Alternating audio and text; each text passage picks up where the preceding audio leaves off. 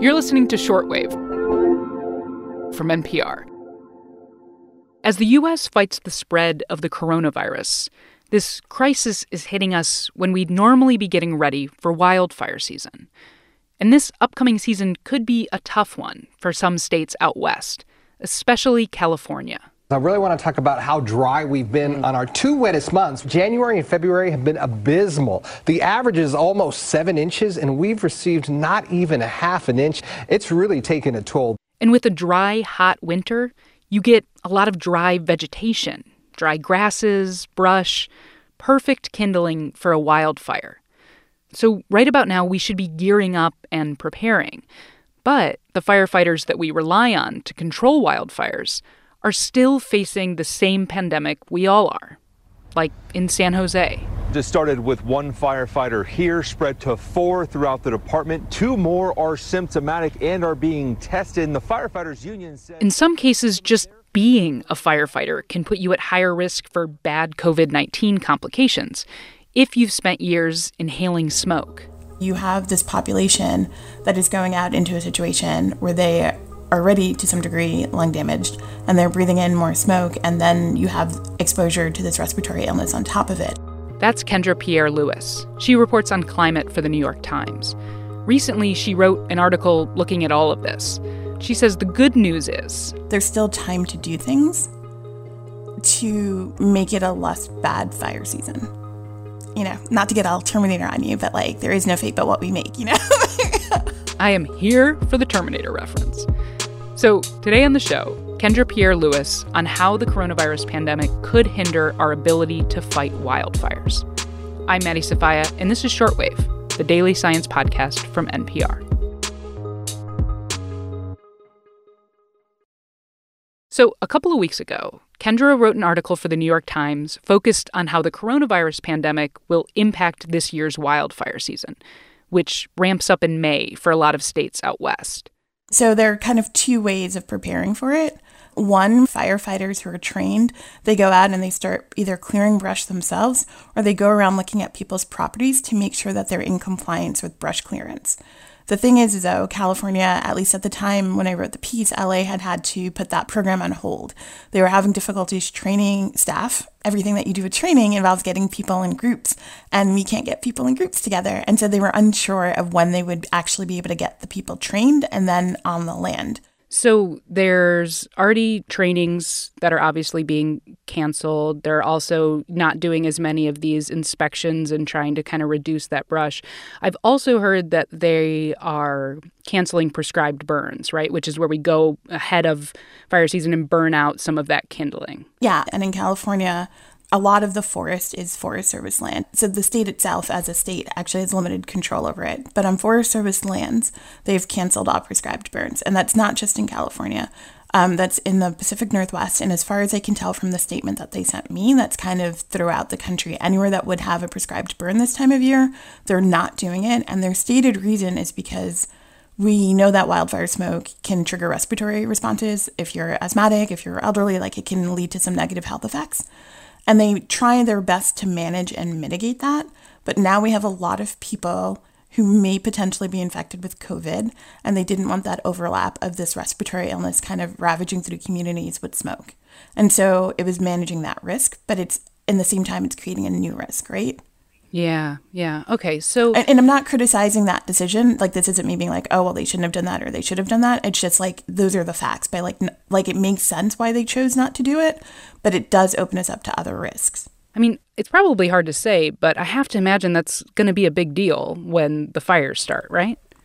Right. So right around the time that my piece published, the Forest Service said that they had convened a task force to figure out how you fight fires during a pandemic.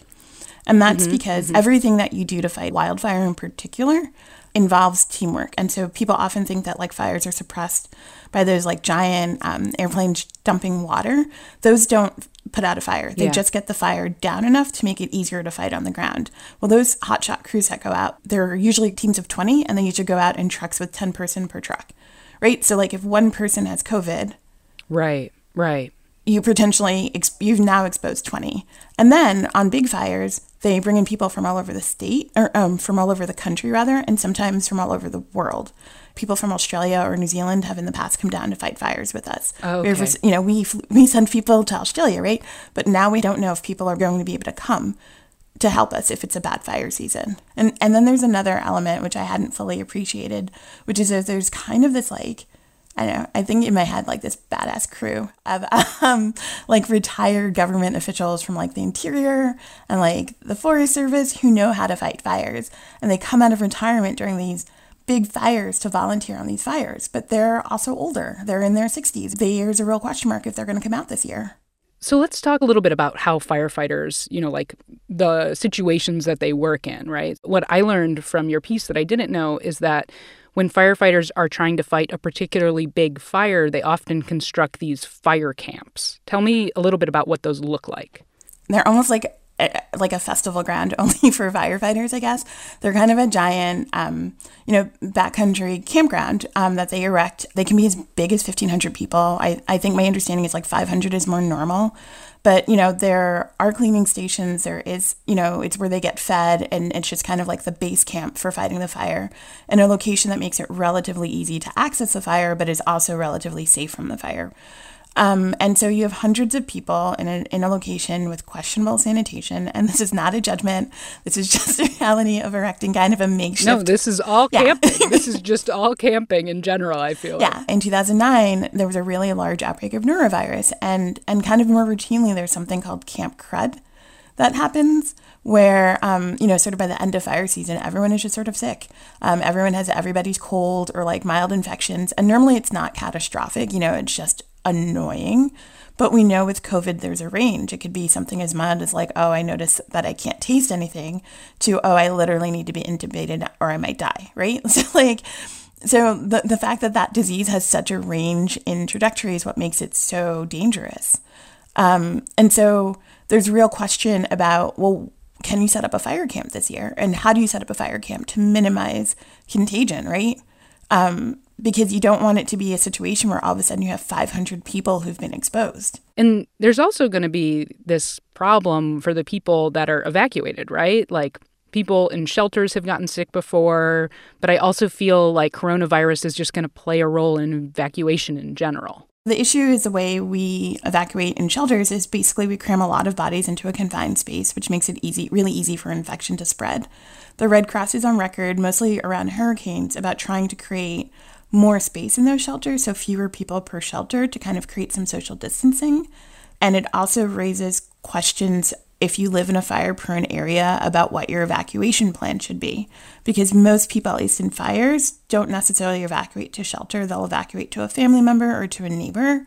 But that means you're no, if we're still, especially for cylinder social distancing, like who can take you in and who has the capacity to take you in without necessarily risking infection themselves. Did you get a sense from the experts that you talked to and your own research that we're okay trying to address some of these problems right now? Or are we in a like it's almost too late scenario?